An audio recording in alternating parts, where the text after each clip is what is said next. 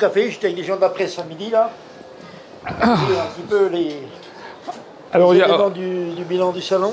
Oui, ah oui, Voilà. c'est demain le bilan. Euh, oui, mais euh, ils écrivent justement pour le journal de demain. Donc ils voulaient avoir. euh, Alors, c'est quoi le bilan? Ah ben moi, je pense qu'il y a, je veux dire, il y a un peu, un- il y a un peu un tournant sur notamment les choses qui sont liées au, sur les éléments un petit peu de regard sociétaux. Euh, on pensait que ça allait être euh, le salon des coquelicots, le salon euh, de l'agribashing, enfin bon, de tout ce qu'on avait.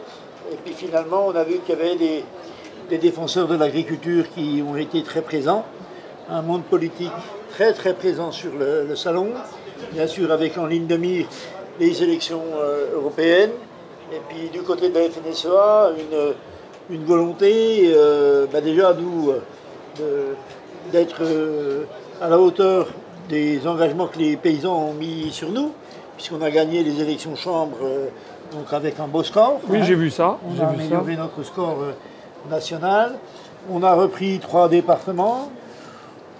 On en a un où c'est qu'il y a un, un litige des deux lois, donc vous savez ce que c'est, les campagnes électorales, ces choses-là. Et puis, euh, donc, euh, on a, euh, on a par ailleurs, nous, le travail de fond sur ramener de la valeur aux producteurs, avec notamment tous les suites des fameux états généraux de l'alimentation, et donc du, travail qui est à faire au sein des filières, parce que ça ne se fera pas automatiquement, qui est du travail qui est à faire au sein des filières, ou renforcer le pouvoir des producteurs est pour nous un, élément capital. Donc euh, voilà pour ce qui est euh, de l'ambiance avec le monde politique. La question européenne, et vous êtes spécialiste de ces sujets-là, euh, on est dans, nous, on reste dans une approche très pragmatique, et on ne voudrait pas que demain l'Union européenne, ça soit euh, 27 politiques agricoles différentes.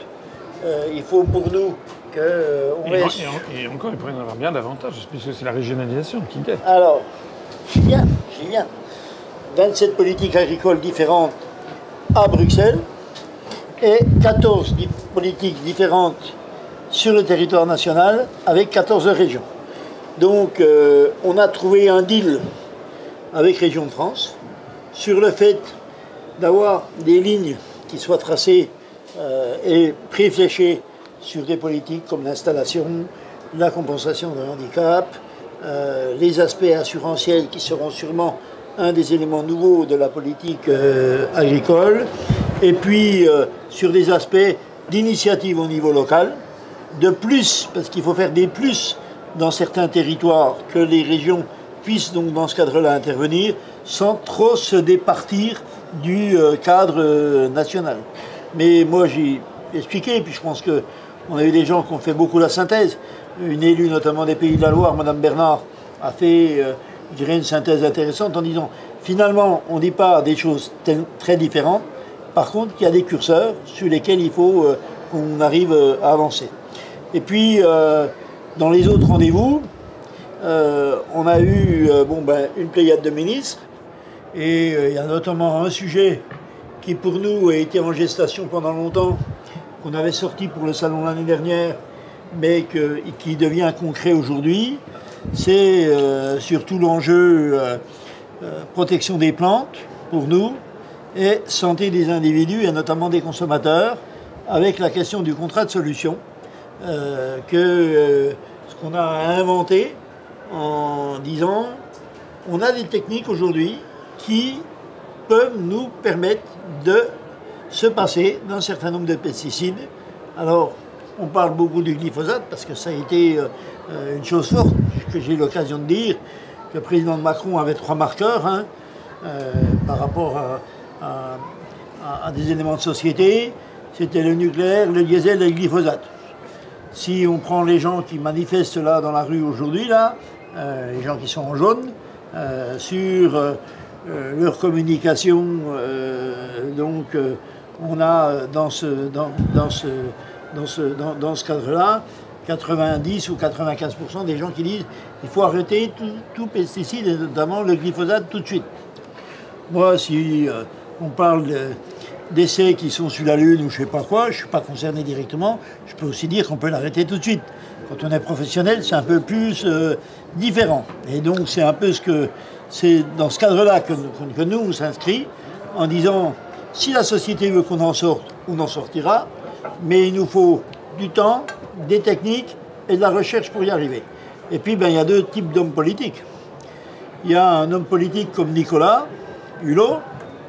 Euh, Vous l'appelez Nicolas? Oui, euh, Monsieur Hulot. Mais bon, on est le fils de, Francis Bouygues et de Ron Poulengue. Euh, donc, qui prend le contrat de solution, qui le pose sur son cœur devant les caméras, en disant j'en fais bien, mais qui n'a pas tellement avancé derrière. Et puis, un ministre de l'Agriculture comme Didier Guillaume, qui dit c'est où qu'il faut signer, je signe. Bon, allez, le, directeur le président directeur de l'INRA était à ses côtés. Euh, qui euh, dit au président directeur de l'INRA Bon, ben, c'est toi, qui as, toi qui as bossé maintenant. C'est-à-dire qu'on n'est pas que dans l'affectif, mais on est dans, l'opérationnel. Et euh, ça, ça nous va très bien, ça nous va vraiment très bien. Et puis, sur les aspects d'ambiance actuelle et de qu'est-ce qu'il faut faire, on a eu aussi un débat avec euh, les gens euh, des départements de France et avec aussi euh, Monsieur Le Cornu, ministre des Territoires, sur faut-il un axe nouveau de décentralisation Faut-il que l'agriculture, euh, qu'il n'y a pas lieu d'avoir une compétence partagée entre régions et départements sur un certain nombre de sujets parce qu'on parle beaucoup de création de valeur ajoutée. Mais la création de valeur ajoutée ne se fait pas forcément que sur les toits de la nouvelle agriculture, l'agriculture urbaine à Paris. Elle se fait aussi avec des dynamiques territoriales. Et pour qu'il y ait des dynamiques territoriales, faut qu'il y ait des acteurs. Et pour que les acteurs puissent jouer leur rôle, il faut que les collectivités locales puissent être, pas forcément des accélérateurs, mais au moins pas des freins euh, à ces euh, stratégies euh, de, développement. Donc nous, on a plutôt bien accueilli les paroles du ministre et puis la volonté des départements de répondre à ces impératifs. Et puis comme on est dans un monde où tout se numérise, vous avez été le premier sur la campagne politique à être très actif dans ce domaine-là donc si tout se numérise, si tout évolue, il faut euh, qu'on puisse aussi avoir des territoires connectés. Quand vous faites le tour du stand, vous voyez que les paysans ne sont pas à la traîne, mais sont plutôt en avance sur le reste de la société par rapport à ça. Mais il y a des gens qui habitent dans des endroits extrêmement dispersés et il faut qu'on puisse avoir une réponse euh, adaptée. Moi, j'ai salué euh, l'investissement des collectivités locales, et notamment des conseils départementaux, qui ont des fois emprunté sur 10 ou 15 ans pour permettre de fibrer euh, une bonne partie de leur, leur, territoire. Donc ça fait partie de ces éléments de réponse à ces questions sociétales et d'imprégnation de l'agriculture des territoires et de la participation des agriculteurs à la vie économique mais aussi sociale de ces territoires. Voilà, pour vous faire un, panorama euh, général assez rapide. Plutôt satisfait. Oui, sur la participation, euh, une bonne participation. On a eu euh, des gaillards du, NPA là, qui sont venus faire un petit peu un petit sit-in là devant chez nous hier. bien qu'ils existent.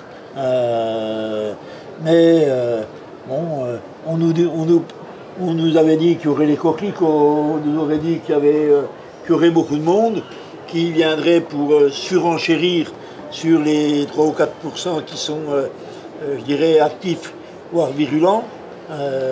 les boucheries abolition, mmh. les L214 et j'en passe des meilleurs. Ben, je ne sais pas si on a des meilleurs parmi eux. mais donc pour l'instant, à 36 heures de La fermeture, c'est- la fermeture, D'accord. c'est plutôt, euh, c'est plutôt positif. Voilà. Alors pour ceux qui, euh, comme nous, euh, aimons l'agriculture et les agriculteurs, il y a quand même des questions qui se posent, et notamment la nouvelle PAC. Qu'est-ce que vous en pensez? En nouvelle PAC, on a euh, euh, déjà un souci budgétaire. Ah oui, oui, Euh, souci le souci budgétaire, c'est euh, moins 15%. C'est, euh, alors, les chiffres, il y, a ce qui est mis sur- il y a ce qui est mis sur la table, il y a la discussion avec la commission, il y a les aspects contributifs, et puis il y a quel rôle dira au final Angela Merkel. Parce que euh, y a tout ça à décomposer euh, les uns après, euh, après les autres. Et puis, euh, le tenant du Frexit, nous ne savons pas les fins du Brexit pour l'instant. Et ça, c'est pas un des, une, des, mo- une des moindres interrogations. Vrai. Et quand on est sur des questions d'adaptation des productions locales à des marchés, euh, si vous aviez, plutôt d'avoir un franc-comtois euh, à côté de vous, mais si vous aviez un normand, il vous dirait que sur des aspects euh, de commercialisation de produits laitiers, c'est tous les jours qui part des semis entiers en direction de l'Angleterre. Et demain, est-ce que les semis partiront encore ou pas? Et puis, quand vous avez des producteurs de viande, euh, ils vous disent, ben, euh, euh, comment ça va se passer entre euh, est-ce que l'Irlande va pas être la machine à recycler ou à relabelliser, comme on a vu des fois au détroit de Gibraltar qu'il pouvait y avoir un pont entre l'Espagne et le Maroc sur les agrumes. Donc, euh, est-ce qu'on va pas avoir ça sur euh, l'aspect euh, euh, de la viande, de la viande? Et puis, euh, est-ce que les pays du Commonwealth, parce que euh, François, vous êtes comme moi, on a un petit peu d'histoire avec l'agriculture. Les pays du Commonwealth qui étaient, euh, je dirais, une concurrence que l'Angleterre avait amenée quand elle est rentrée en 73, euh, bon, ça a quand même perturbé les choses pendant un paquet d'années. Donc il y a, je dirais, le- il y a vraiment beaucoup d'incertitudes par rapport, euh, par rapport à tout ça. Et puis, bon, euh, quel, quel Parlement les gens vont élire À, à- à Bruxelles Voilà. Oui. C'est pas ce qu'il y a de plus important en définitive. Euh, le, le trilogue est important. Oui. C'est-à-dire qu'on est passé d'un avis consultatif à un avis codécisionnel. codécisionnel. Oui, Et sur des, sur des, sur des, des dernières, un certain nombre de dernières avancées. Je ne parle pas des aspects budgétaires, mais je parle de mécaniques qui ont été mises en place, et notamment euh, le règlement omnibus, qui est un bon règlement vu de notre côté. Très bon règlement. Qui, euh, quelque part, si on veut s'en donner les moyens de creuser un petit peu, de pas que regarder les seuils de déclenchement de l'assurance et ces choses-là, mais qui permet aux paysans, pour la première fois, pour la première fois, de s'organiser pour pouvoir organiser leur marché euh, dans des filières. Il y a longtemps que ça n'était pas arrivé, ça.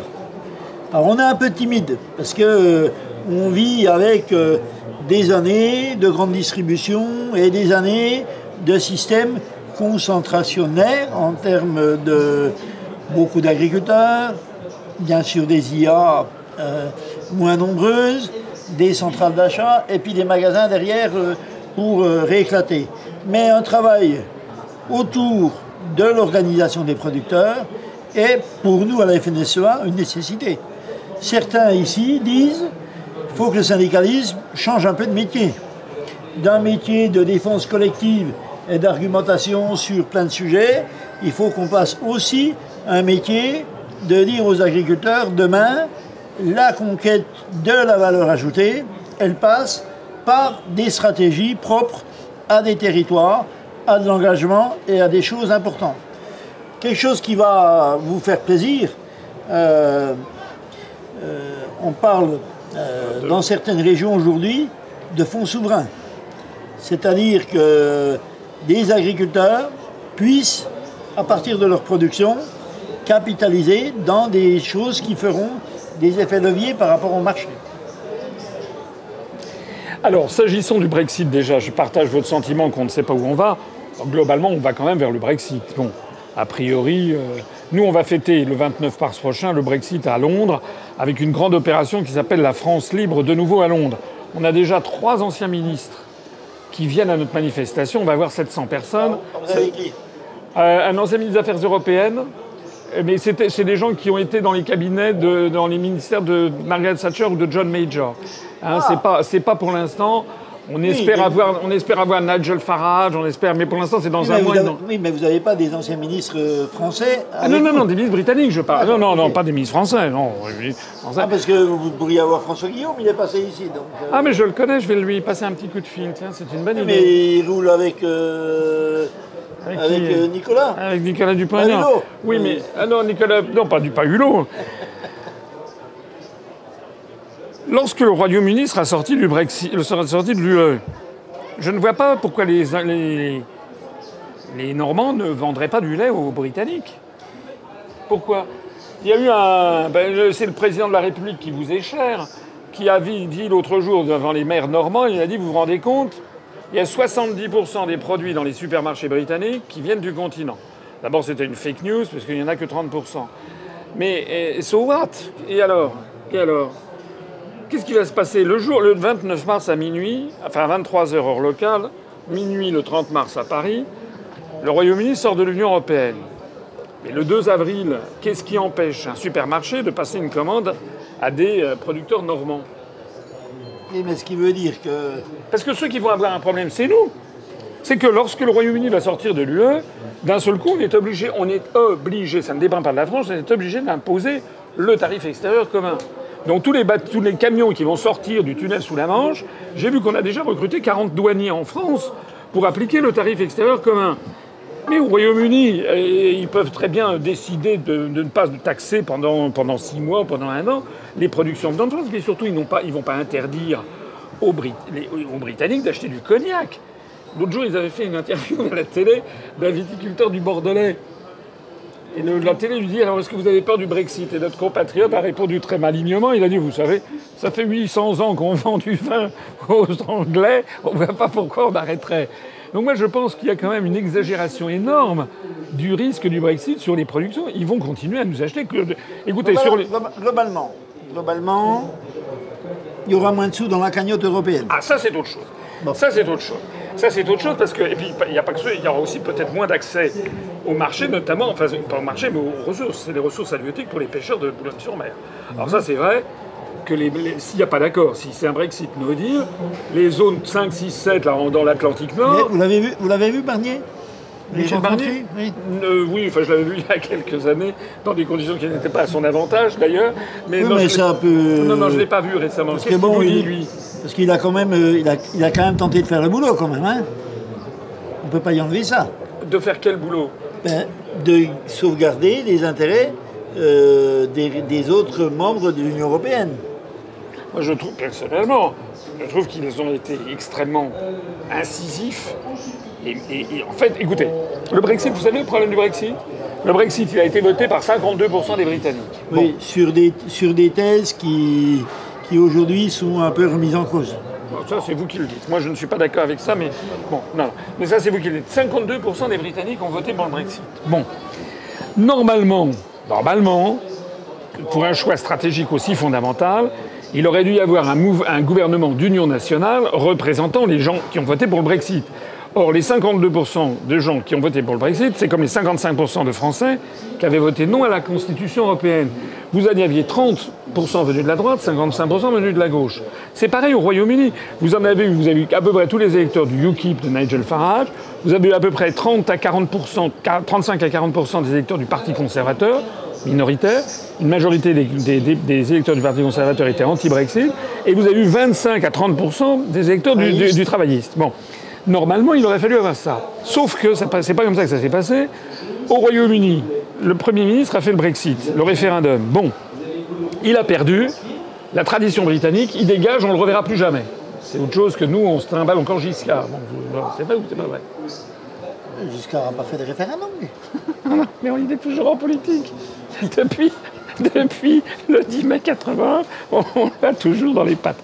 Donc là, les, les- les dirigeants, les dirigeants, ben, il est parti. Mais il y a plus, ils ont choisi un nouveau Premier ministre. Et le nouveau Premier ministre au Royaume-Uni, c'est toujours. Il n'y a pas de vote, c'est pas un choix de la, de la reine, c'est toujours le leader du parti qui a le plus de députés. Donc, lorsque Cameron a, a démissionné, le Parti conservateur avait toujours le même nombre de députés. Oui, ils ont donc c'était déjà qu'il y a- et voilà, ils ont choisi. Mais comme il y avait les deux tiers des parlementaires britanniques qui étaient anti-Brexit, ils ont choisi Theresa May qui était anti-Brexit. Elle était ministre de l'Intérieur. Alors c'est vrai qu'elle avait eu l'habileté de pas trop se mettre en avant. Mais ils ont choisi donc comme Premier ministre une femme qui était anti-Brexit, qui a choisi dans son gouvernement une bonne répartition de ce que représente le Parti conservateur. Deux tiers des ministres sont anti-Brexit. Quant à l'Union européenne, c'est Barnier, flanqué de la dame, la- la- l'allemande, qui a quand même beaucoup de pouvoir auprès de lui, c'est le moins qu'on puisse dire. C'est Barnier et la France qui étaient anti-Brexit.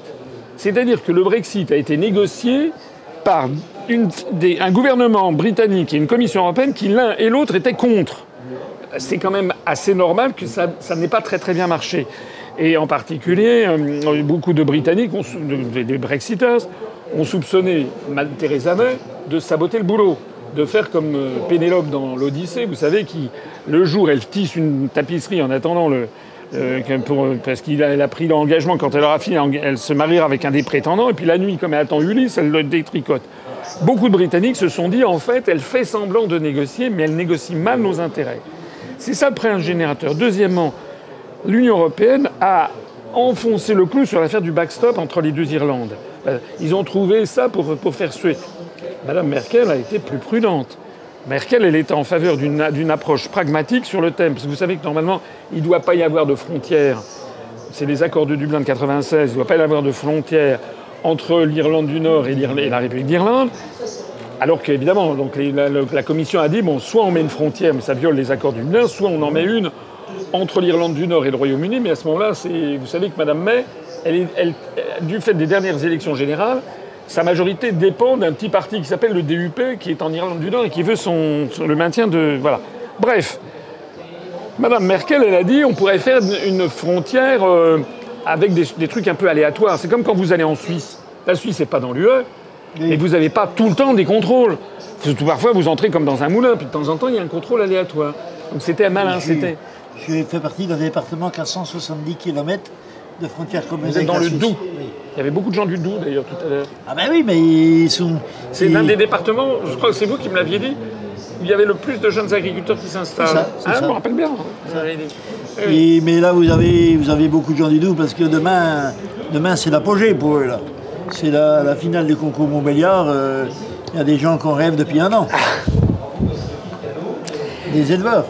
Les Britanniques, une fois qu'ils vont sortir de l'UE, d'abord, c'est pas des cons, les Britanniques. Vous êtes d'accord avec ça? C'est un vieux peuple. Que Ségolène qui disait le contraire. Allez, on avance. C'est, c'est un peuple très malin qui a été toujours le défenseur des libertés publiques. Ils vont plus dépenser leur argent dans l'Union européenne, ils le récupèrent.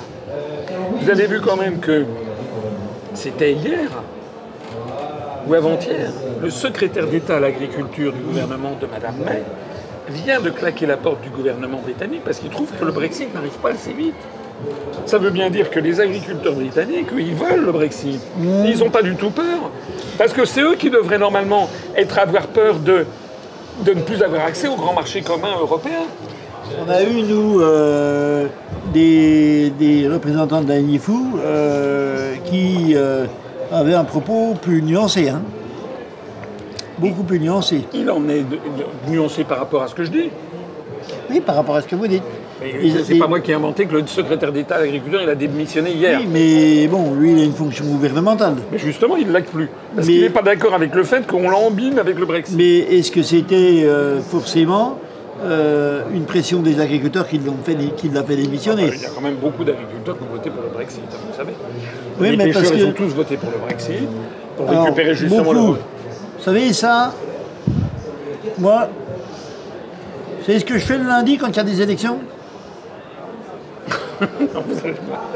Je fais, je fais pas grand-chose.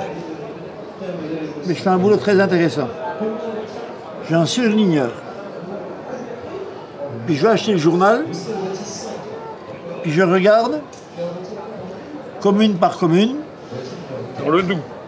Oui, oui, moi si je me présente un jour à une élection, je me suis déjà présenté au régional, j'ai été élu autrement conseiller, conseiller municipal, adjoint, machin et tout. Et moi je m'intéresse de ce que je vis au niveau local par rapport à ça. J'achète deux stabilos et j'achète le journal. Et je regarde, j'étudie euh, les fameux Maastricht. Ouais, c'est les paysans, c'est ci, c'est ça. Moi, j'ai regardé, hein, la vallée du Doubs, où j'ai essentiellement des gens qui bossent à la Peuge, ou dans le tertiaire à Besançon, ils étaient à 60-65% euh, des Fabiusiens déçus, euh, des euh, seguinistes, euh, voilà. Non, non, non, non, non. Vous parlez de Maastricht ou de la Constitution européenne? Je ne parle de Maastricht. Maastricht. Quand je vais sur les fins, 45 paysans. Guillaume, 35 paysans. Pierrefontaine, 30 paysans, c'est chez moi. L'Aviron, le village à côté, 28 paysans. Et puis une un enracinement, on était plutôt dans des chiffres inversés. Oui, mais ça m'étonne pas. Donc, donc il faut être extrêmement prudent à dire c'est cette catégorie-là d'emblée qu'à voter. Parce que moi, quand j'ai entendu ces choses-là, derrière, il y a toujours des dessous des cartes. C'est pas vous, euh, grands diplomates, que je, vais apprendre ça. Il y a toujours le dessous des cartes. Il y a l'écume, et puis il y a le fond de l'écume. Il y a le fond des océans. Euh, quel était l'enjeu pour certains? C'était qu'en disant que les paysans avaient été contre Maastricht, contre les traités, contre ces choses-là, eh bien, le coup d'après, quand on passe euh, au tiroir caisse de l'Union européenne, à savoir quel secteur d'activité on sait, est-ce qu'il faut plus de fric pour la ville et les banlieues qui crament, ou est-ce qu'il en faut pour les gens qui crèvent dans les milieux ruraux, ça a une importance. C'est vrai. Mais il n'en demeure pas moins que ça, c'est dû, à mon avis, au fait que les agriculteurs, depuis la, la PAC au début des années 60, le monde agricole a pensé pendant très très longtemps que l'Europe, et c'était vrai d'ailleurs au début, servait le monde agricole. Ah ben, C'était- elle, était très vrai. elle était très protectrice. c'est Ça, c'était De Gaulle qui avait obtenu en gros que l'Allemagne paye la, la modernisation de l'agriculture française. Oui, mais l'Allemagne n'a pas oublié de développer son agriculture. Mais, mais oui. Mais Que maintenant, la France n'a pas développé son industrie assez vite par rapport à ça. Et Elle est en n'a train de pas détruire son industrie. Et n'a- pas modernisé son agriculture la- au niveau où elle aurait dû le moderniser à un moment donné. en attendant, on peut pleurer sur le lait renversé, mais moi ce que j'observe, c'est que Oui. D'abord, maintenant, la PAC est en train d'être remise en cause. C'est pas nouveau qu'il y a des forces, notamment dans l'Europe du Nord, pas seulement les Allemands, les Scandinaves, les Néerlandais, c'est une commissaire Ah, néerlandais. Vous, avez- Bon, vous- vous oubliez une partie d'épisode, euh, François, si je peux me permettre. Qu'est-ce que j'oublie? Vous oubliez l'année 2018. L'année 2018. Ouais. En tant que paysan, président de chambre d'agriculture, euh, je suis aussi un poète des mots, comme le monde politique. J'ai dit 2016, c'était une année à oublier pour les paysans. Terrible. Inondation, pas de prix, pas de machin, terrible. Année à oublier. J'ai toujours dit qu'on aura du mal de l'oublier dans nos comptes d'entreprise. 2018, François année à méditer. À méditer. Parce que pas d'eau pendant 4 mois, voire 5 mois à certains endroits, y compris, y compris en Europe du Nord, ça a amené les ciboulots à évoluer. Quand Brichard, notre euh, responsable agricole de la FNSEA, Henri, qui est au COPA, les gars, quand on avait fait notre congrès à Brest sur l'Europe et ces choses-là, les présidents des syndicats agricoles d'Europe du Nord, ouais, bon, la France est encore euh, en retard d'une guerre, elle n'a pas compris que ça serait que l'économie qui dirigerait tout demain et ces choses-là.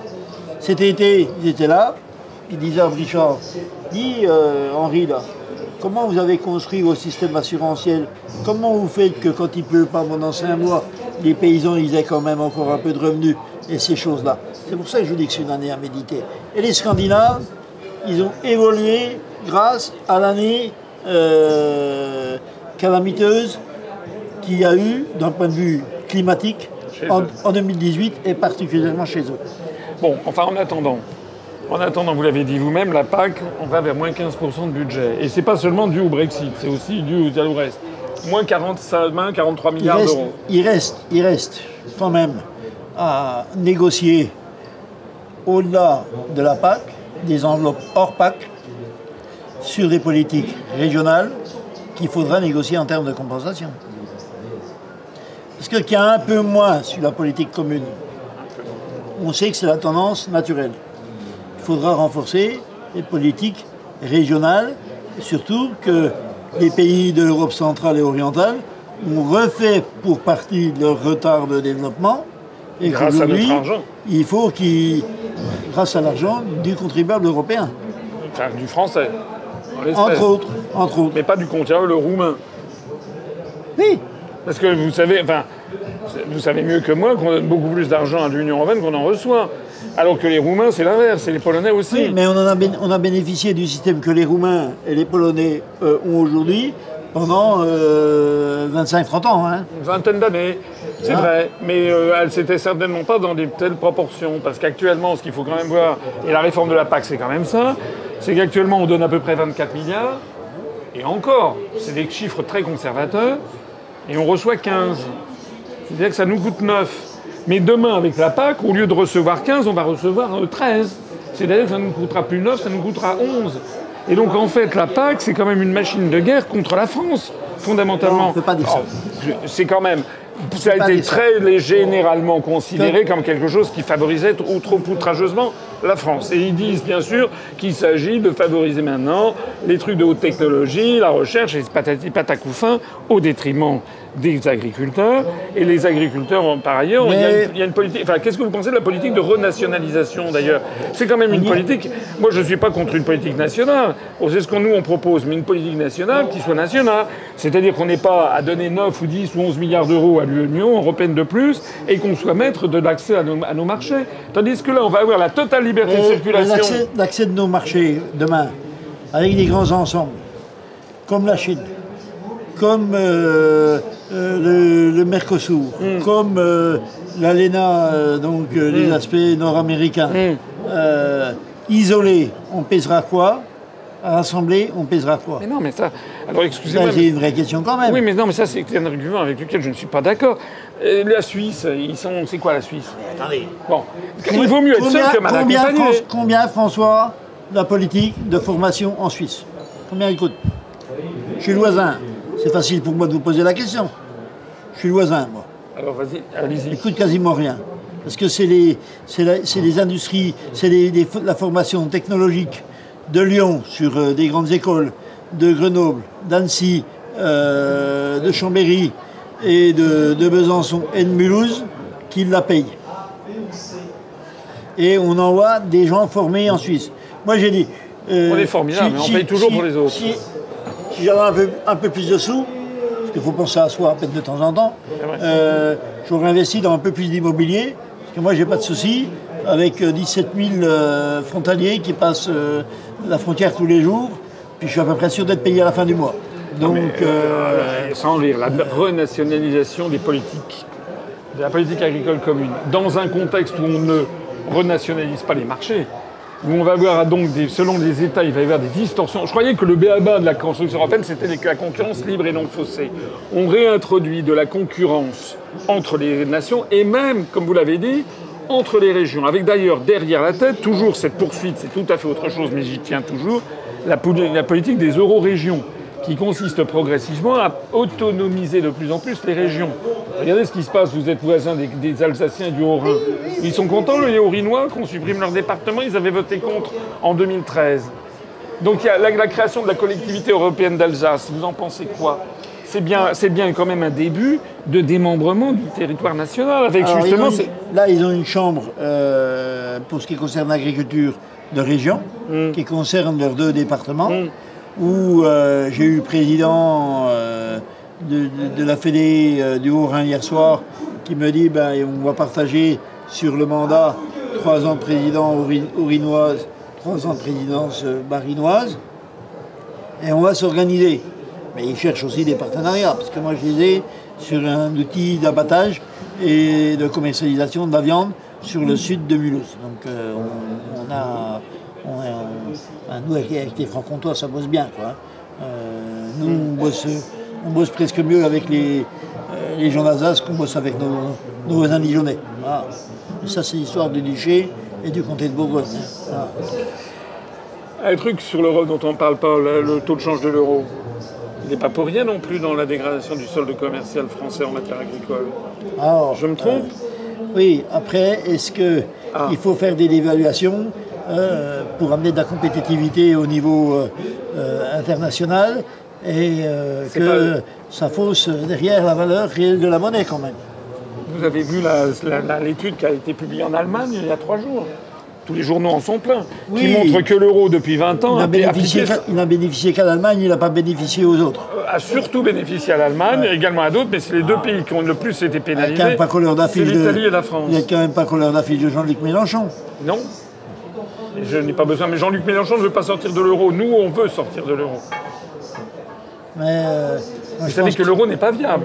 Vous savez que l'euro, ça va très mal se Je terminer. pense que c'est une fragilité supplémentaire. Mais bon, après, euh, après on n'est pas forcément obligé d'être d'accord. Hein. Parce que ça, le fait que la, la- la France, il y a, moi quand j'étais jeune, il y, avait, il y a 30 ans. Parce que du temps de Giscard, il y avait le SME. Oui. Mais Et il y a puis, il y avait, et puis il y avait euh, des montants compensatoires. Et nous, l'analyse qu'on avait fait syndicalement à la FNSEA sur les montants compensatoires, c'est que le système d'avoir un différentiel entre la monnaie allemande et notamment euh, le franc et la lire euh, avait donné euh, quelque chose de très compétitif à l'Allemagne. Parce que De toute façon, l'Allemagne s'en sort toujours. On a, toujours des, on a toujours des négociateurs qui négocient comme des pieds. Qu'est-ce que vous voulez que je vous dise? Ah, Il y a mais- 30 ans, la France avait dégagé. des- Euh, ça a été un peu votre métier quand même, non? Moi, j'ai jamais négocié pour les questions. Ça, c'est pas gentil. Mais on n'a jamais. ça n'a- mais D'ailleurs. Oui, mais vous êtes, très cri- vous êtes trop critique là. Mais non, mais c'est quand même la vérité. Il y a 30 ans, la- la- critique. la- le premier excédent commercial français, c'était les industries agroalimentaires. ou je. On, a resté, on est resté euh, Ah, maintenant- devant pendant longtemps. Maintenant, hein. on est quoi? On est quasiment à l'équilibre, c'est même pas en perte.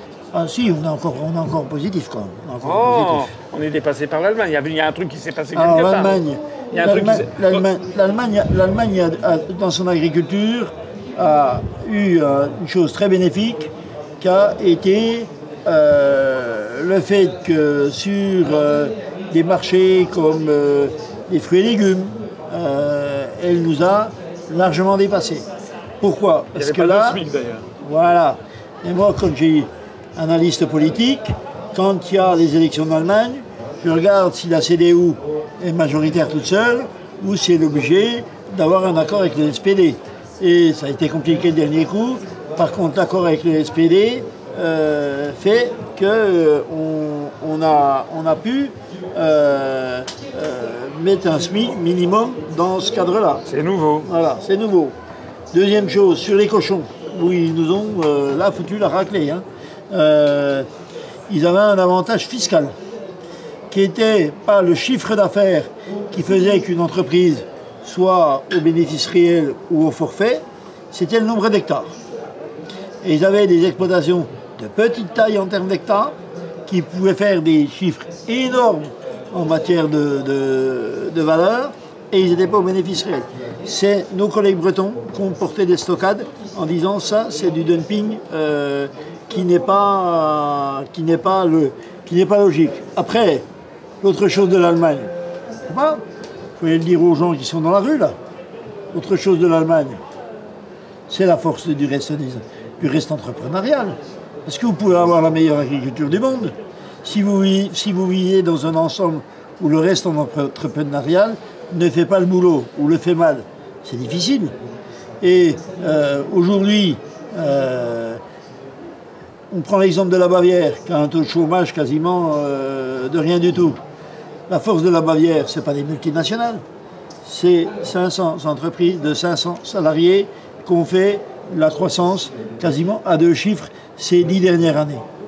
Donc euh, c'est là Mais oui, où, ça- oui, mais ça- au-delà des grands messages politiques, des politiques adaptées au niveau local, on parle de moins d'argent sur la PAC. C'est une catastrophe globale en termes, en termes d'ingénierie financière. Mais si on a de l'argent sur des politiques hors PAC pour développer des stratégies filières et que du minerai agricole, entre guillemets, euh, on en fait autre chose, on arrive à le démarquer avec des créneaux de qualité avec ces choses-là, on aura des territoires qui vont s'en sortir. Sinon, si on n'est que, là pour euh, euh, faire la perf, on aura du mal de s'en sortir. Oui, c'est vrai. Mais il n'en demeure pas moins, enfin c'est un autre sujet, que ça fait des décennies qu'on se lamente en France de ne pas avoir le tissu industriel allemand. Et tout le problème, il est là. c'est qu'on peut toujours. Un tissu industriel, c'est avant tout une culture. Oui, mais que nous n'avons pas forcément. C'est aussi un système de transmission euh, héréditaire avec des, règles, des règles de, comment dirais-je, de transmission du patrimoine. Et puis, et, puis euh, et puis un système éducatif. Et un système éducatif, c'est vrai. Parce que nous, nous, et puis, et puis, et puis, nous, on sait faire des, nous, on sait faire des apprenants, des apprenants qui sont en même temps euh, acteurs de leur entreprise, c'est un peu plus difficile chez nous. Donc, le système dual, il a quand même porté ses fruits chez eux. Hein. Enfin, en attendant, nous, notre analyse, c'est qu'on ne peut pas avoir sur longue période la même monnaie que l'Allemagne. Actuellement, l'euro est coté à mi-chemin entre ce que serait le Deutschmark et la drachme grecque. Donc l'euro est, est, trop bon marché pour l'économie allemande qui dégage des excédents commerciaux géants, 280 milliards d'euros, qui font que d'ailleurs ils n'ont plus, de, ils n'ont plus de chômage. Ça c'est vrai, parce que quand vous avez des excédents commerciaux, ça veut dire que vous vendez, vous faites du, vous faites du travail à domicile et vous le vendez à l'extérieur. Quand vous faites du déficit commercial, c'est l'inverse. Nous, on a 70 à 80 milliards d'euros de déficit commercial et nous, on crée du chômage. Et la France est en train de se désindustrialiser à toute allure, ce qui n'est pas le cas de l'Allemagne. Alors, il y, en a quelques-uns qui tirent leur épingle du jeu. Quand je vois que, que euh, euh, grâce à une mobilité euh, de capitaux, et notamment de capitaux chinois, mais il ne faut pas qu'ils laissent rentrer chez eux, un groupe industriel que je connais bien, qui est dans ma région, qui est PSA, a renoué avec donc, des succès commerciaux. Oui, mais moi je ne suis pas contre la... Que, que, la branche allemande de General Motors, donc Opel, est revenue dans l'escadron français, quand même pas mal quoi. Oui, enfin, par, ça par rapport à tant d'autres désastres. Tiens, d'ailleurs, à propos des fonds chinois, vous trouvez très bien qu'ils achètent des centaines d'hectares dans, dans, la oui. Oui. Vous trouvez ça bien ah, Je trouve pas ça, je trouve pas ça bien du tout. Ah. Et euh, moi, D'autant que l'inverse n'est pas possible. Je ne peut pas acheter des centaines d'hectares euh, de terre en Chine. Mais bon, ils en achètent partout. Euh, ils en achètent chez nous parce qu'ils ont envie de faire une filière euh, de blé à la française, de farine de pain à la française, et donc ils veulent la tracer depuis les champs jusque dans leur supermarché. Donc euh, euh, après, l'autre enjeu alimentaire avec les Chinois, qui est très important, c'est l'aspect des protéines. Où là, ils n'achètent pas des champs en Amérique du Sud, ils achètent des terminaux portuaires et des lignes de chemin de fer pour s'assurer l'approvisionnement pour pouvoir nourrir leur famille à partir de protéines végétales quelle est la tradition alimentaire euh, chez eux, parce qu'ils ne vont pas augmenter le nombre de cochons, le nombre de bovins indéfiniment. Donc euh, il, se trouve qu'ils sont beaucoup dépendants sur ces produits-là, donc ils vont chercher à biaiser par, euh, par les protéines. Après, moi ce que je dis là-dessus, c'est que s'il y a des marchés qui sont préemptés par les Chinois, même si on compte tous les, tous les Français, on, reste, et puis, on restera 65, 70 millions, euh, s'il y en a beaucoup qui se mettent à faire des gamins. Euh, on aura du mal de, compenser un peuple d'un milliard 300, 400 millions d'habitants. Donc il faudra qu'on... Euh, on m'avait dit une chose quand j'étais en stage, quand on n'est pas très fort, c'est de compenser par un peu plus d'intelligence. J'essaie de le mettre en pratique. Et par rapport à ça, on a du boulot à faire, beaucoup de boulot à faire sur euh, un plan protéine euh, à la hauteur de ambitions d'élevage qu'on a pour la France, et puis aussi derrière, euh, ça, de, je une, diversité des assolements qui donc répondent aux aspirations sociétales, glyphosate, pesticides et toutes ces choses-là. À propos de traçabilité, vous avez parlé, des problèmes de la viande venue de Pologne, vous en pensez oui, quoi Oui, alors on, peut toujours critiquer notre administration. Notre administration, elle a été, dans les 48 heures, elle avait retrouvé 95% des lots de viande. C'est tout à fait conforme à ce que nous nous disons. donc- tout ce qui est bien vient de France et tous, tous les problèmes viennent de l'Europe. Donc, donc, donc, donc elle, a fait, elle a fait le job. Ah, je voudrais terminer avant, Monsieur le Président. La loi Egalim, Oui. vous en dites quoi? Ben, J'en dis que les bases sont là. L'organisation des agriculteurs reste à construire dans beaucoup de domaines. Et puis les drapeaux de la FNSEA, il ne faudra pas les oublier parce qu'on aura sûrement besoin de les sortir souvent dans les supermarchés. Et par ailleurs, les- le bilan là, de la taxation de- de- du, comment dirais-je, du, du bénéfice minimum de 10% sur les produits de grande consommation aussi, pour euh, Coca dans les grandes surfaces, pour permettre d'a- d'avoir moins de pression sur les, sur les agriculteurs, là, sur les produits agricoles. Vous en tirez de quoi de ça Nous, euh, sur, sur, sur les, les aspects, euh, les seuils de revente à Voilà, c'est ça. les- l'ordonnance SRP, là. Voilà, ça a été un grand truc, annoncé à grand son de trompe. Nous, euh, on considère que si on veut agir sur une société où on dit qu'il faut éviter le gaspillage, parce que le gaspillage dans certaines filières, c'est jusqu'à 20-30% euh, de produits qui passent euh, à la poubelle. Si ça coûtait le prix, ça passerait peut-être un peu moins à la, poubelle. Donc, euh, premier élément. Deuxième, élément, j'ai dit à mes jeunes agriculteurs de mon département, et de la chance que je suis pas au GIA, on finirait peut-être tous en prison. Mais quand j'ai vu une nouvelle chaîne de boulangerie s'installer, et quand vous achetez trois baguettes, on vous en donne deux de plus, je dis là, on est dans du scandale. On est dans du scandale. Et Guillaume Garot vient- bien de venir faire un tour dans ces chaînes de, boulangerie industrielle.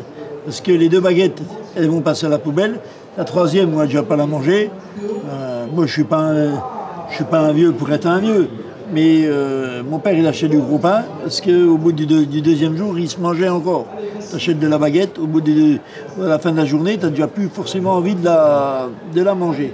Donc euh, là, on a, on a un vrai problème d'éducation par rapport à l'alimentation. Euh, ça, pour moi, c'est un vrai, un vrai problème. Et là-dessus, euh, si euh, il y a moins de choses jetées, parce que on va peut-être changer des dates de, de, de conservation, de choses comme ça, moi, je pense qu'on est plutôt dans du bon sens que dans du seulement du normatif. Donc, c'est chose. Et nous, on est on sera très très vigilant sur tout ce qui est ordonnance SRP, mais aussi tout le reste, parce que euh, on considère que si c'est bien fait, ça peut nous apporter des réponses. Voilà. Un dernier mot, la PAC, euh, j'ai vu qu'il y a un projet de faciliter l'installation d'une population migrante dans les campagnes. Ouais, est-ce que euh, euh, ça pèse pour combien d'argent et euh, quel, quel objectif? Moi ce, que je, moi, ce que je constate, ce que je constate, c'est que, euh, bon, si c'est pour.